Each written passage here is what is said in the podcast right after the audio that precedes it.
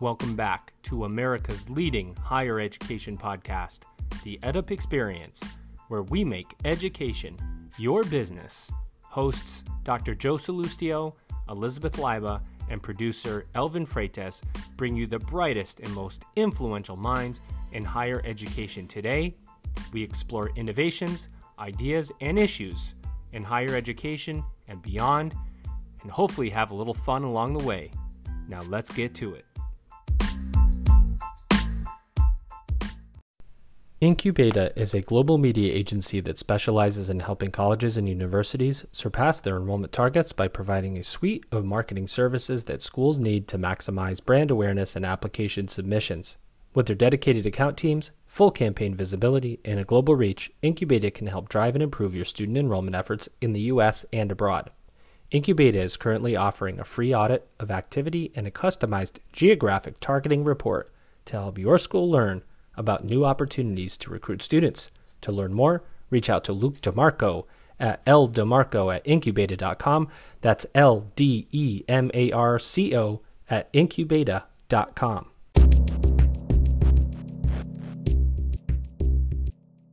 Welcome back, everybody. This is the EdUp Experience, where we make education your business, interviewing the brightest and most influential minds in higher education and beyond. We do like to have just a little, little, little bit of fun along the way. Not too much, though, right, Liz? This is Dr. Joe Sallustio. How are you? I'm doing phenomenally well. Thank you for asking you know, it makes it made me chuckle. Our guest that I'm going to introduce in a minute said uh, he's a professional talker, and then I thought, me too. I have a BS in speech communications, which is basically a BS in BSing uh, for my undergrad. Um, but we we we know a little bit about that here in the BSing part of the of the EdUp experience at this point, don't we, Liz? Speak for yourself. Uh, I don't know what you're talking about. I have no idea what you're talking about. Well, I'm ta- what I'm talking about that we, you and I, we've gotten in our groove. We go yes. back and forth. We're talking we about all things education, higher yes. ed, and then all of a sudden the conversation shifts to 90s hip hop. Uh, we don't and how yeah. that happens and evolves. I, I have no idea. I'm not sure, but I I'm here for it and I love it.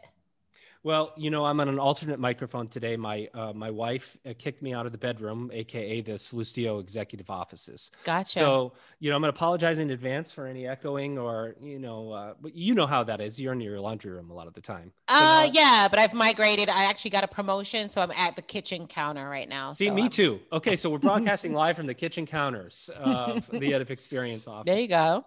Well, our guest today is uh, something else. We're really excited to talk with him. Uh, he is leading uh, some of the most forward thinking efforts in education and higher education today. And his name is Jamie Merisotis, and he's president and CEO of the Lumina Foundation. Jamie, how you doing? Very good. By the way, best intro ever of any uh, podcast that I've done so far. So we're already off to a strong start, guys. uh, hopefully, which part? I say which part? The BS and BSing, or the? yeah, that was the best part. I'm going to use that one in a, in an upcoming speech, no doubt. Uh, okay, well, that's what we like to keep it 100 here at the of Experience. I'm, I'm dying laughing. Um, oh, well, well, let's talk, Jamie. We've got so much to talk about with you. Um, the work that you're doing at Lumina Foundation to say that um, it's uh, it's well documented and followed within education, higher education would be an understatement. But you guys do have some really incredible goals, and I want to talk about the big one, and that's 60% of adults getting educated, higher education, higher education, a certificate, something that's going to leave them in a better place through 2025. How do you do that? How do we do that? Give us the big picture. Yeah, it's a it's a really good sort of opening question because look, we're just one organization, right? We we see ourselves as a catalyst. And you know, we're an independent private foundation. We've got an endowment, we've got assets, we make grants. Uh, but our resources certainly couldn't create the large scale systemic change that's needed. So, you know, our efforts 60% of Americans having a high quality degree, certificate, or other credential by 2025 that goal has been um, our North Star, our motivating force since 2008. That requires us to be an organization that um, takes chances, takes risk that others won't take in order to achieve large scale change that's needed. And I mentioned that point in part because in philanthropy, you know, we've got, we're very fortunate in the United States. We've got many large foundations like Lumina. But one of the limitations of philanthropy is that we tend to limit our own ability to take risk for reasons I don't fully understand, right? Because we're not beholden to to voters, uh, we're not beholden to shareholders. We are independent entities that have large asset bases. So I think our role at Lumina Foundation in trying to catalyze the country towards this goal is to take the risks that others uh, can't take. And so we've said about because you're last, is that uh, Jamie? Let me just uh, yeah. politely interrupt you and say is that is that because of the restricted nature of of philanthropy or you're saying because you because organizations philanthropic organizations are afraid to uh, take those risks because they're dealing with other people's uh, uh money to to affect change? Why is that do you think you know, I think it's a combination of things. There, first of all, there's many kinds of, of foundations, right? There are private foundations like Lumina, which are independent assets. There are family foundations where the family plays a role. There's corporate foundations. There's community foundations, right? Foundations in local communities where people um, allocate resources to that community foundation to solve solve problems in, in those communities. But in the case of foundations like Lumina, I think we often don't take enough risk because of fear of failure and I think that uh, when you have this much money, you feel a tremendous sense of responsibility. But my view is that part of that responsibility is to take risk. And you know, we're still one of the only private foundations in the country that has a goal like we have a time limited quantitative goal to try to catalyze the country towards large scale change. To me, many of these foundations, particularly the ones like Lumina that have a very narrow mission, all we do is post high school learning um, we should do more to be very ambitious about what we're trying to catalyze, not for ourselves, but on behalf of the social mission that we're trying to serve.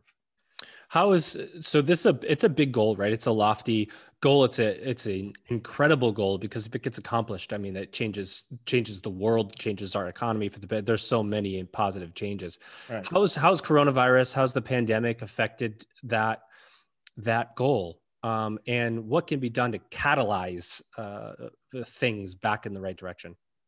Yeah, you know, I think, you know, at the macro level, it's important to say what's happened before the pandemic. Before the pandemic, we were making tremendous progress on the goal. So when we started this work in 2008, um, about uh, 38% of Americans had a degree certificate or, or certification. And by 2018, it was 51%. So we'd achieved real progress, 12 million more adults having degrees or other quality credentials than they did in 2008 then you know the the um, the pandemic comes along and you've got this sort of confluence of things right? It's the pandemic it's the reckoning around racial injustice and it's the significant um, uneven effects of what happens economically particularly to women and women of color as a result of the pandemic and other other factors that have led to, I think, the the daunting um, challenges that that we see ahead.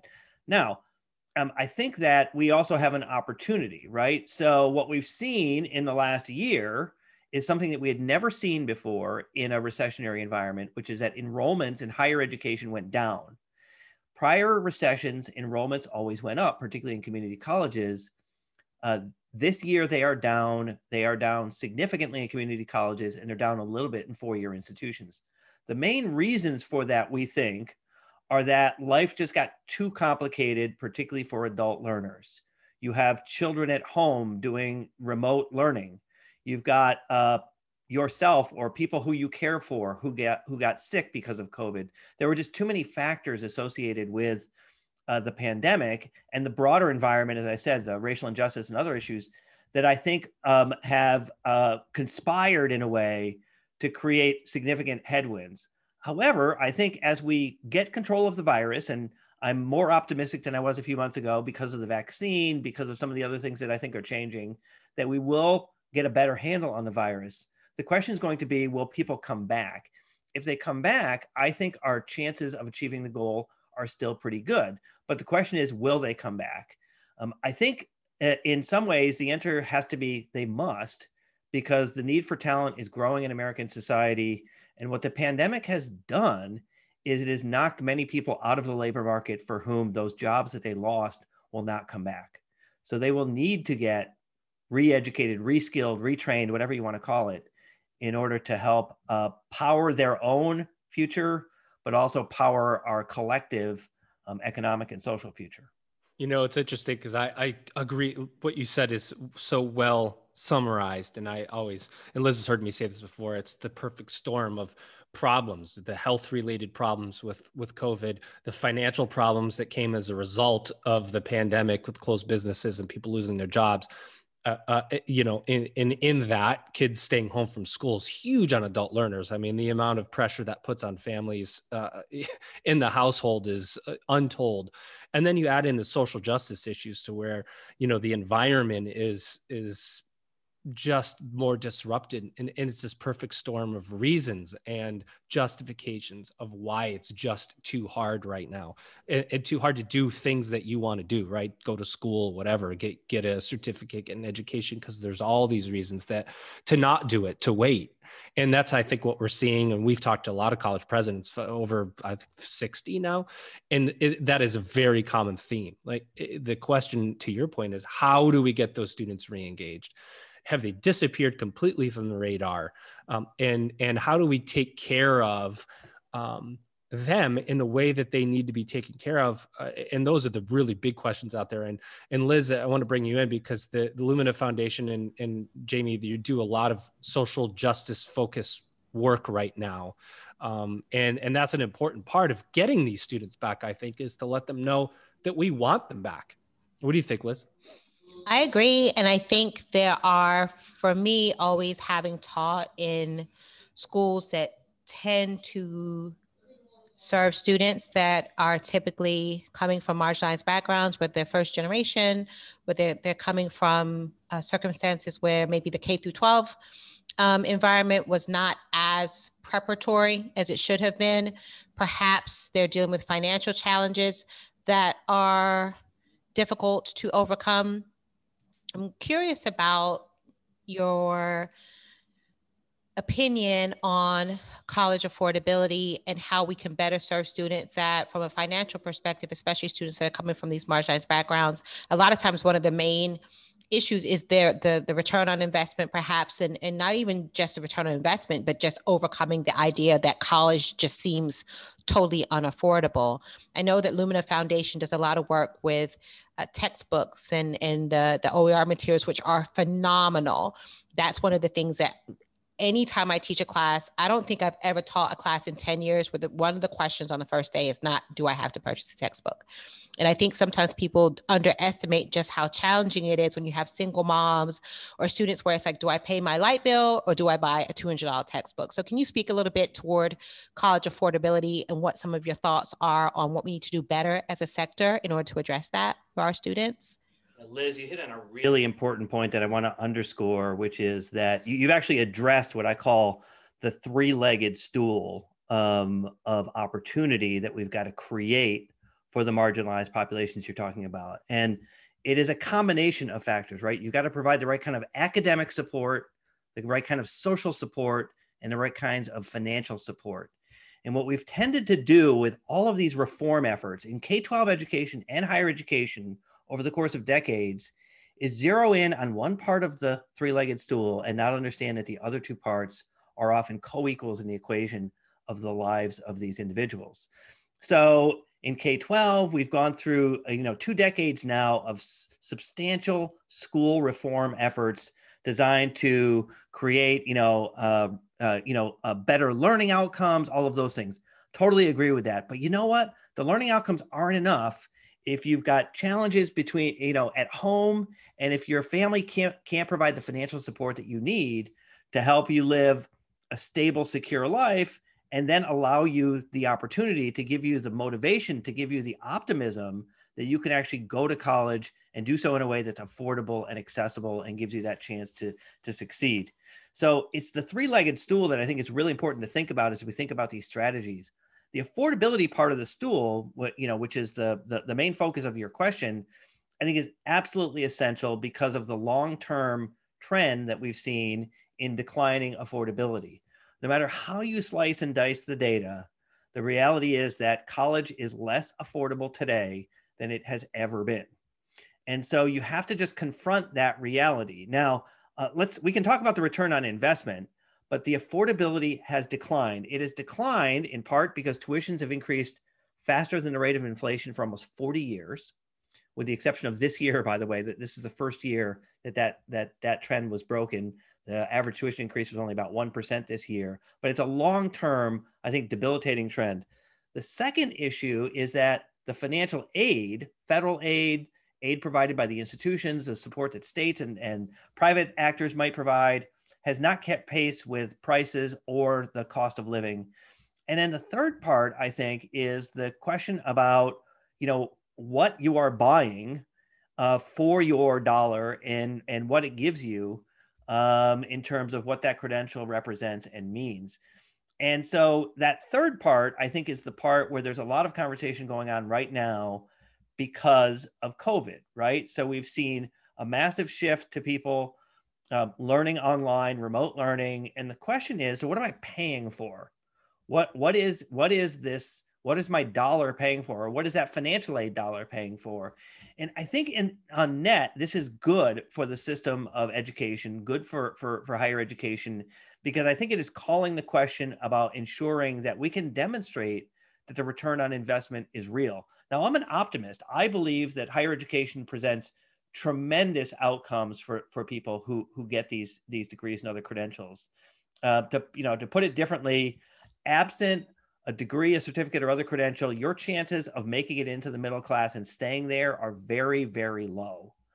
And so uh, that's just a reality of American society today. But we have to do so in a way that takes advantage of what we know how people live and work. You've got to meet the learners where they are, not force the system, force them into your model, meet them where they are, and provide the learning that they need to help them be successful in working in life.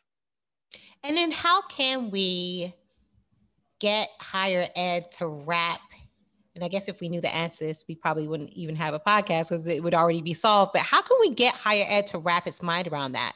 I think higher ed like Joe and I always say, there has been a great amount of agility and pivoting in some areas where I was even surprised. Like, wow, pivoting to online within a week, some schools, within a few days, some schools. And definitely, I will say that there have been some movements and adoptions and embracement of technology and embracement of text. Uh, test optional or, or different uh, things that I didn't think I would ever see even in my lifetime. But how can we get the, the, the industry as a whole to move and even push the envelope even further and be super agile so we can meet these students where they are. Like I, I, think about textbooks, I have to go back to that because it's just such a sticking point for me because textbooks have gone up 800%. And I think I posted uh, about that like a few months ago, and I think people thought it was a typo. The idea that a lot of people don't even realize, I've seen Lumina resources and text. And I'm like, this is literally equivalent to anything I've seen in any, I won't say their names, but any major publisher. So how can we get you know the, the mainstream um, institutions and some of the more traditionalists in the sector to embrace things that are totally outside of what we would say is a traditional mind frame as far as higher education is concerned like textbook optional is a big thing at one of the community colleges I teach for. And people would say, heresy, textbook optional. Yeah, because all the materials in the course, so they don't need a textbook. Like, and, and I think a lot of schools are just like still resistant to some of these things that just a $70 textbook could be the difference between groceries for somebody for a week, you know? That's exactly right. So, first, I want to underscore what you just said because you're right. And textbooks are a good illustration. And, you know, we could talk about lots of other ways in which it's not matching what the what the students need right? We're not necessarily providing um, the education on the schedule that the students need. We're not right. providing it in a way that provides the child care the transportation the other support that they need. We're, we are not meeting the students where they are. Textbooks is a is a really really good example of that. Part of that has to do with the fact that we don't have the right kinds of incentives in the system so, um, you know, one way to think about this is that in in many states, in, in public institutions, community colleges or public four-year institutions, what you've seen is an increasing use of these models that they call outcomes-based or performance-based funding. Now, there have been many different iterations of this, and frankly, in the early versions of these outcomes-based funding models, they didn't get them right. Uh, the key, I think, though, is to for the states to allocate resources for the outcomes that the state needs. So what, what are the outcomes that the, that the state needs? The state needs to make sure that people are prepared to do work that's meaningful that will allow people to earn a living wage, but also contribute to society. The state has an interest in ensuring equity, and in my view, particularly racial equity, which I hope we talk more about. And, and the state has an interest in ensuring that we uh, focus on the ongoing learning needs of, of the learners. So, in other words, that it is likely that they're not going to go once, but they are going to go to a post-secondary institution several times over the over the course of, of their lives. So, what do you incentivize when you're allocating state budget money to the institutions?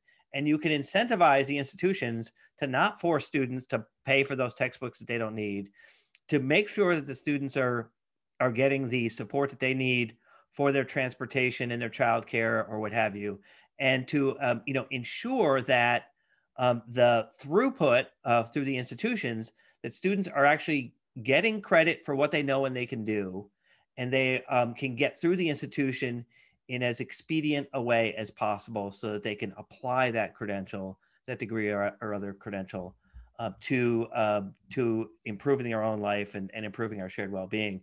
So outcomes based funding is is is one way to do that. The other way that the institutions i think can um, can address this is to see this as a competitive opportunity. Who are our competitors in the marketplace and how how can we be more pro student more more pro learner uh, better meeting the students where they are? Because that's where the students are going to go. In a in a marketplace where we've seen declining enrollments the students you know the the, the buyers you know it's a buyer's market. And the institutions better compete really well with each other on ensuring that they are providing the highest level of service to these learners or the students are going to go somewhere else.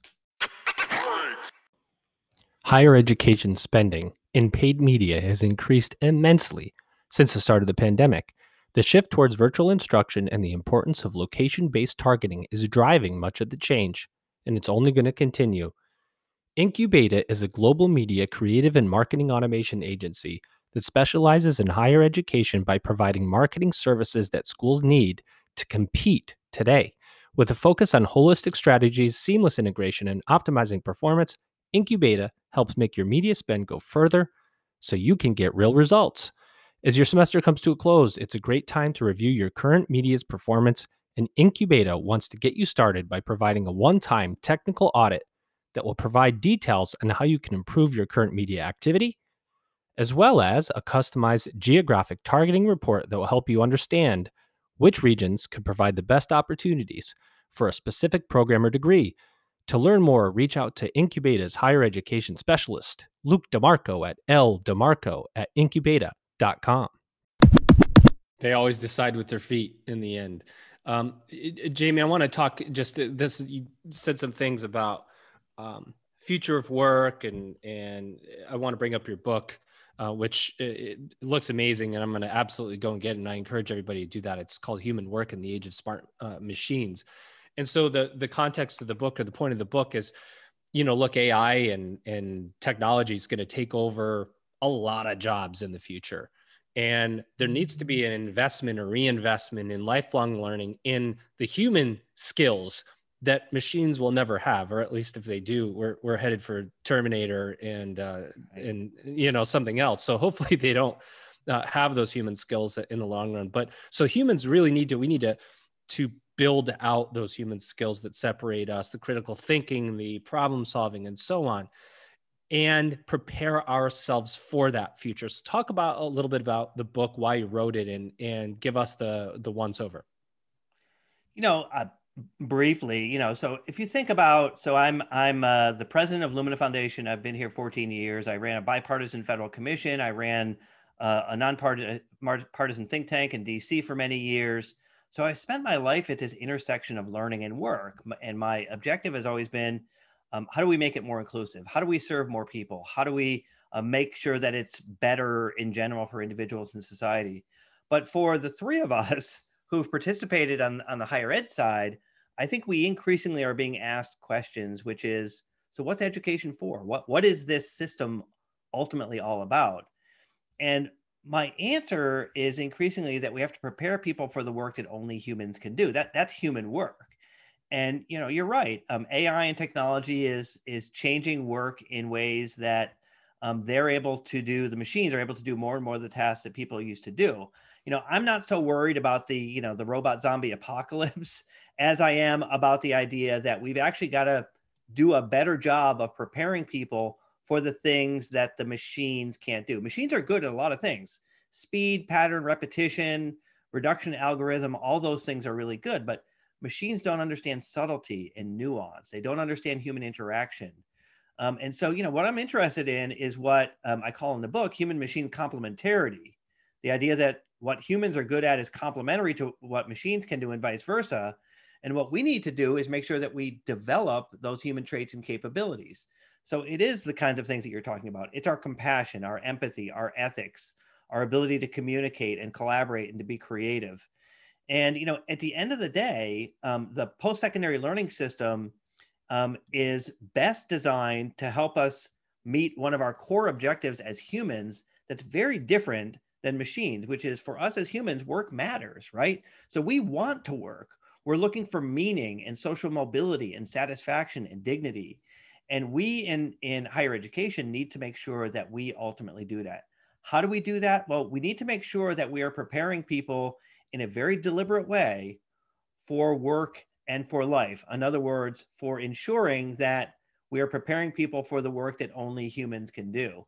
And so uh, over the course of this sort of virtuous cycle of learning and earning and serving others that I think is part of the, the human work ecosystem, we've got to make sure that we're developing and deploying quality learning systems that actually do that, that actually make sure that people are prepared to do those increasingly human oriented tasks as uh, technology uh, changes the world. You know, one final footnote on this COVID, back again to the pandemic, has accelerated all of that, right? So the people right. who lost the jobs um, in in COVID, many of those jobs are not going to come back.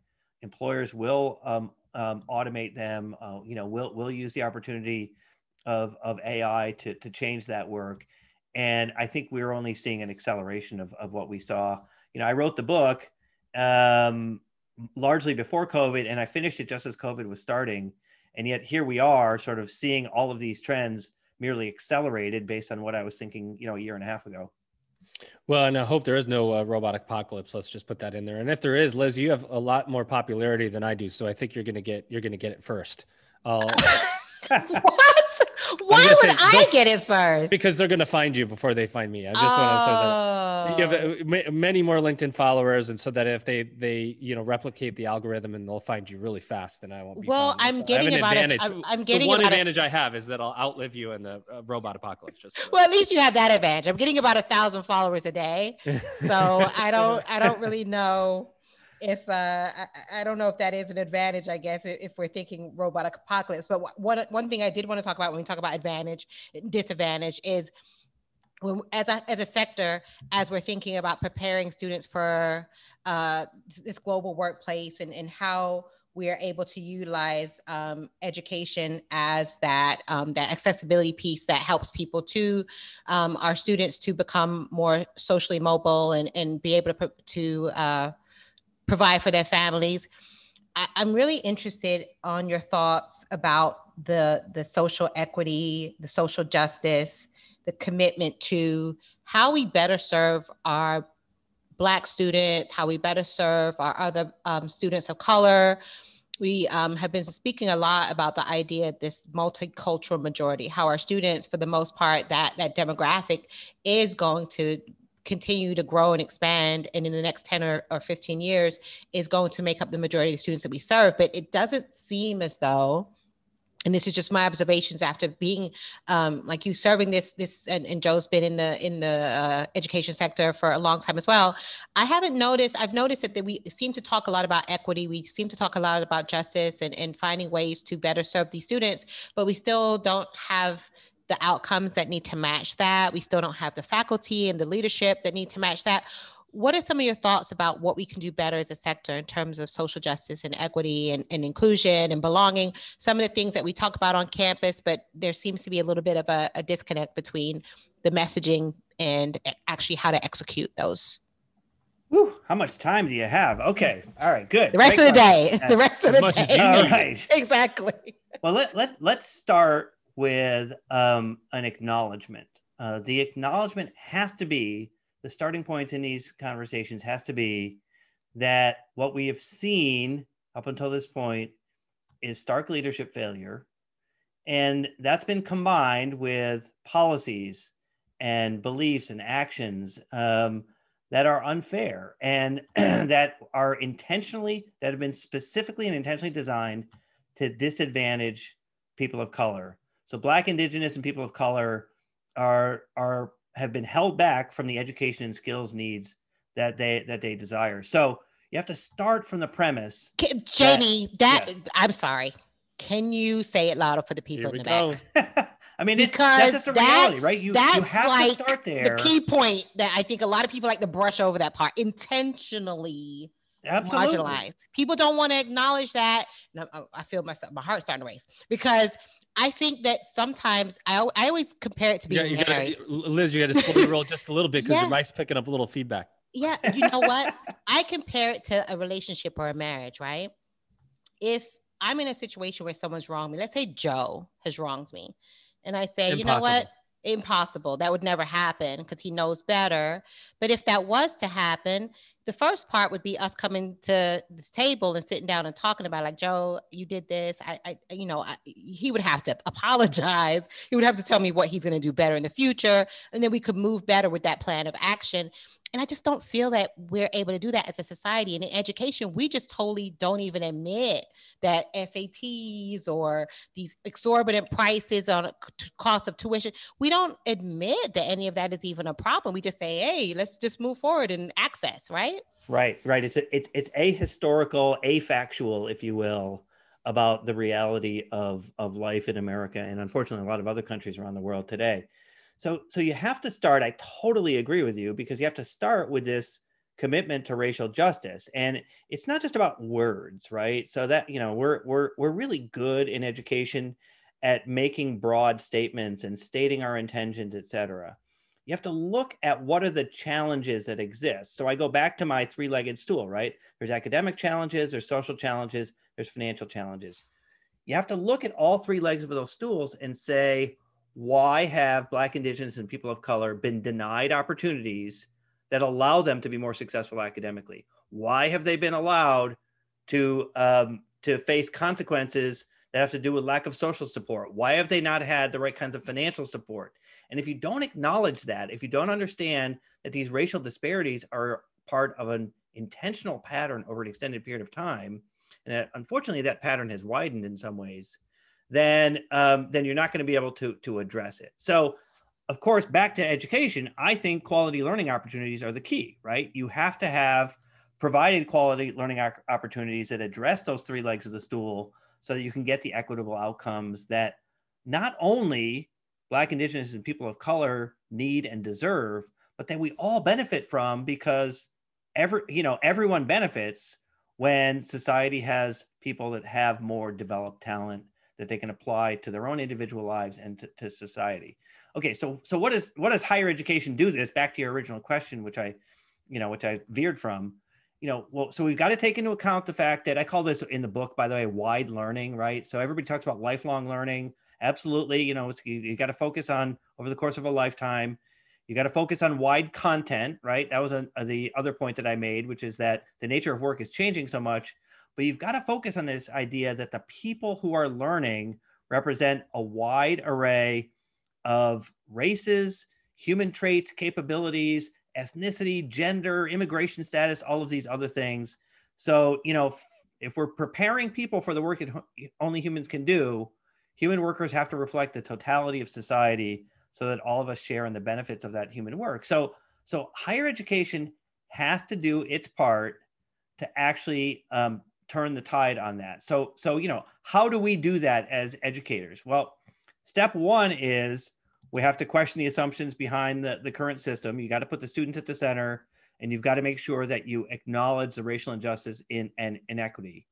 Secondly, I think you've got to focus on the fact that we have to be clearer about what we expect our students to know and be able to do um, in, in, in, in order to be able to get the degree or other credential that they um, that they are coming to our institutions for.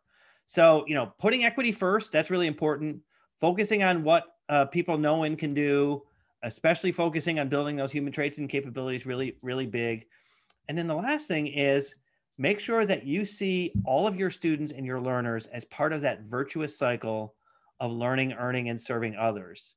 Um, make sure that your students are doing learning integrated work and work integrated learning and service integrated work on your campus all the way through. That's what's going to prepare them for this lifetime of meaningful work that people desire. You can't just simply say, get your 60 or 120 credits, good luck, let us know how it goes. You have to you have to see these individuals as as people who you are deploying um, into society with new knowledge, skills, and abilities, but they're probably going to come back because the nature of human work is changing so much that you will you're going to need to provide that platform over and over again. I'm going to pass is- it back to Joe, but I just want to just one last quick question, and this is going to probably take just a minute, just to I guess affirm or just see if I, I'm thinking the right way. But do you feel with the pandemic that we're we're feeling more empathy and maybe able to serve the students better? I think a lot of us are kind of going through our own challenges. Do you think that that is helping us turn the corner a little bit on how we view our students?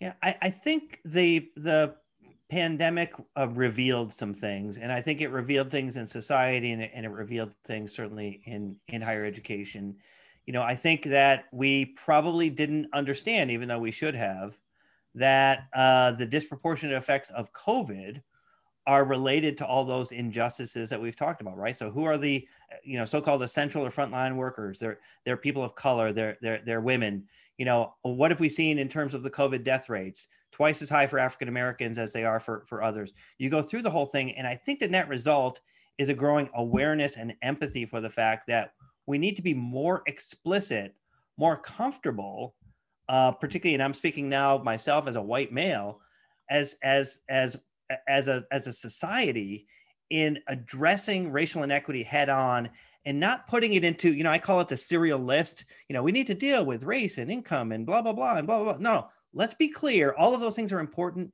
but race is a major, major factor in the lack of opportunity that people have in their lives. Let's be comfortable saying that and addressing it. And I think that COVID um, has opened a window of opportunity. I don't know how long that window of opportunity uh, will exist, Liz, but it's opened a window of opportunity that I really think we in education need to take advantage of. How do we? How do we? Um, what you're saying is so awesome, and Liz is going to jump through the through the recording and high five you. I think. Um, I am. Um, but you know, I, and I, I look at Liz and I as an example you know my my uh, i came from a middle class family. My parents said you're going to go to college. You will go to college. That's it. Or else you will you will basically leave the house at 18 you'll go to college. We'll pay for four years and that's it. And then we're going to just sort of wash our hands with you and you go out and get a job. Liz, she she got to college, but she came from a, a all black neighborhood. She got very lucky with your undergrad, Listen, if I'm misquoting your your journey here, she had uh, a, a, a, scholarship to go to the University of Florida, um, but that uh, that was very lucky. I mean, she earned it, but it was a totally different path to get there.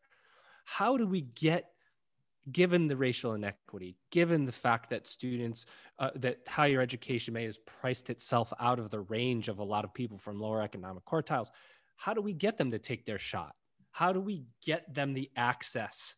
Is it is it credentials beyond the degree? Is it short course training? I mean, how do we get and going back to the original goal that we talked about at the beginning?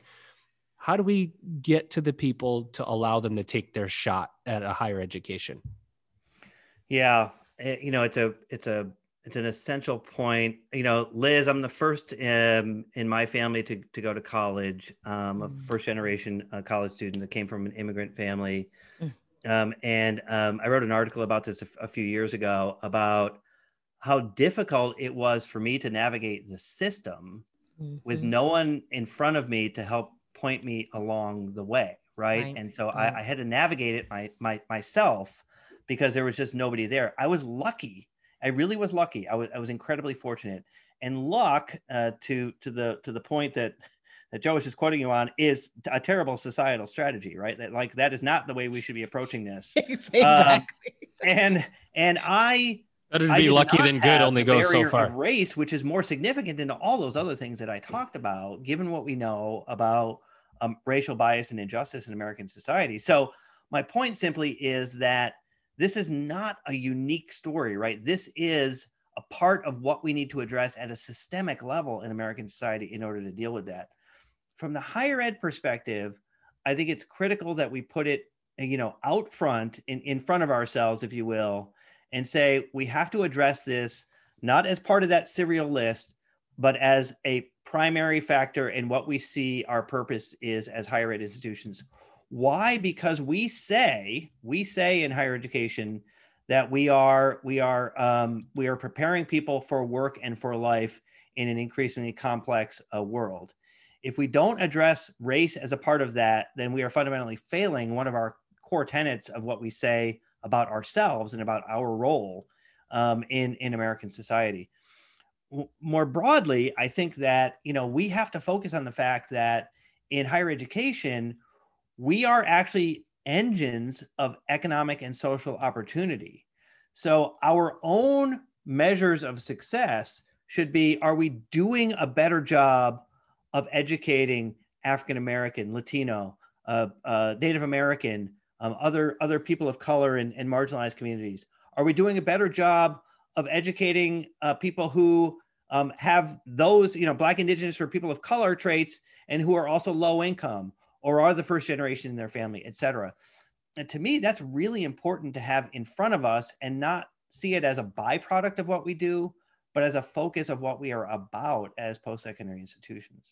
Well said. Uh, I, I love that. And there's data. That is it right mm-hmm. there. It shouldn't be a byproduct. That should be the thing. And I think it's been so much of an elitist thing where it's like we're up on the mountain, we're on the, the top of the hill, and come to us as opposed to us going down and serving. We're kind of we're doing you a favor. Come see if you can get it. And and I I, I love that you framed it that way. It is our job to go down and give it to them so that they can aspire and it, it helps everybody all of society. Well, let me. It, it, it is meeting our what we say is our own objectives, right? Yeah, and I want to ask you one more question, and then I'm going to pass it to Liz to, to close us out, uh, Jamie. And, and my question revolves around so much of what we talked about today, but there there is a question of of um, the value of a higher education, specifically a degree a higher education degree, right? There's, eh, I don't have to tell you this, you, you probably know, but there's te- technology companies that say you don't need a degree. There's people, uh, the general public that are just going, you know what, it's just not going to give me, to your point, it's not giving me anything that I can't get on my own through an apprenticeship or through going to work for several years, whatever it may be. Where do you stand? Um, either your individual opinion or that stance of the Lumina Foundation on what is the value of a college degree? Is it still valuable? Should people still consider that college degree, or is it just one of many options at this point?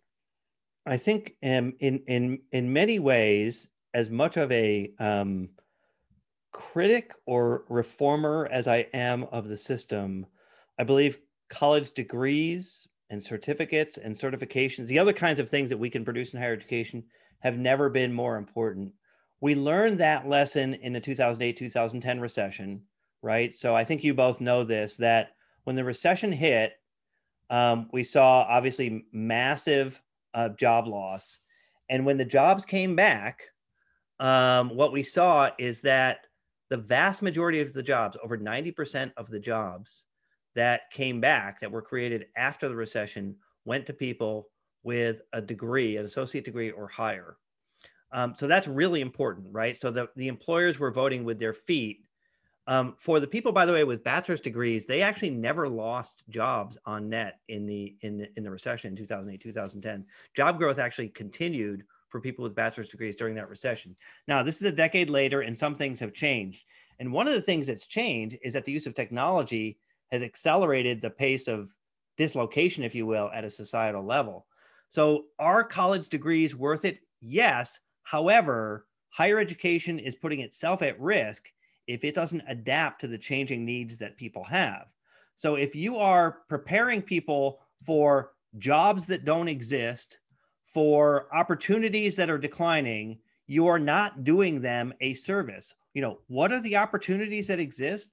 Well, again, it's this combination of you need to know something about a content area. So you have to have technical knowledge in areas where there is current opportunity but you also have to have what I call durable skills. You've got to have, and it's those things that relate to your human traits and capabilities.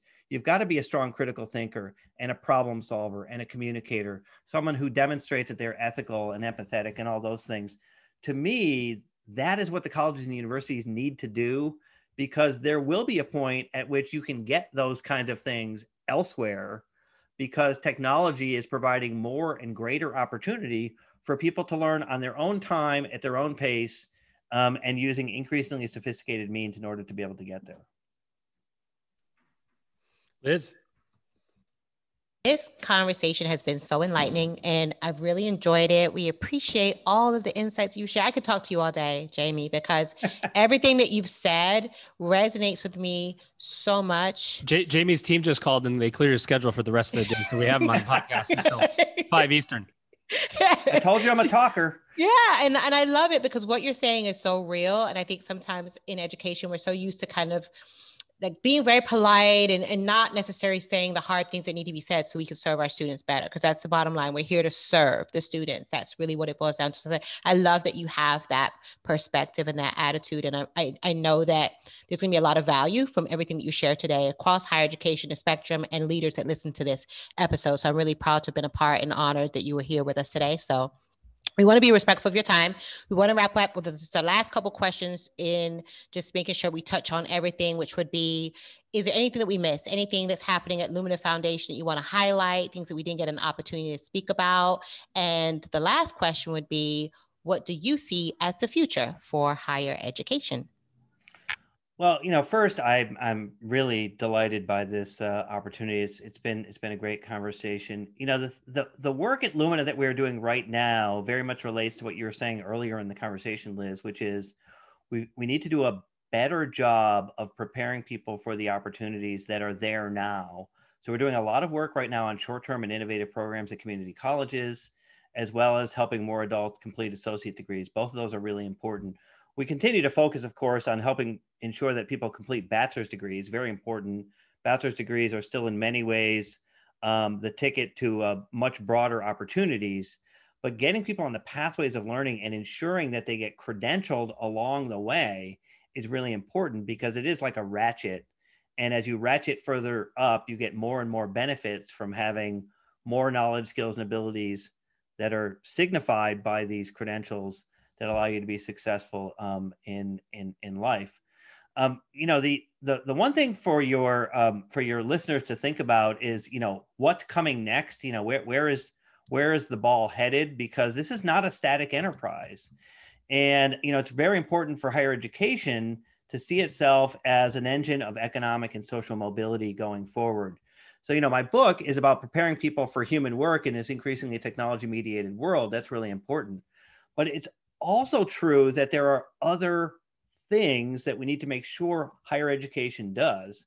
And the easiest way to state this is that we are living in a world of increasing, you know, I call them ominously existential risks, right? Uh, racial injustice is certainly one. So is climate change. So is authoritarianism, by the way. And these existential risks have to be things that we prepare our students, our communities, you know our faculty our staff um, our our constituencies for because as learning institutions we have the tools that allow people to be able to combat climate change combat authoritarianism address racial injustice. And so i think we need to be thinking about our missions in higher education. You know we've talked about you know um, um, teaching and, and research and service as the sort of function of, of the higher ed institution for 100 years but the reality is, addressing existential risk is something that we've got to take more seriously going forward.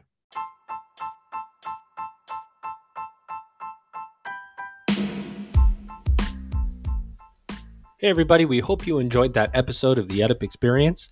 To learn more about the EDUP Experience, please visit our website at www.edupexperience.com and subscribe to our email list. Please share this podcast head over to Apple and please give us a rating and review. We appreciate your feedback. And of course, subscribe to the EDUP Experience so you're notified when our episodes drop. Here at the EDUP Experience, our goal is to make education your business. Thanks for listening.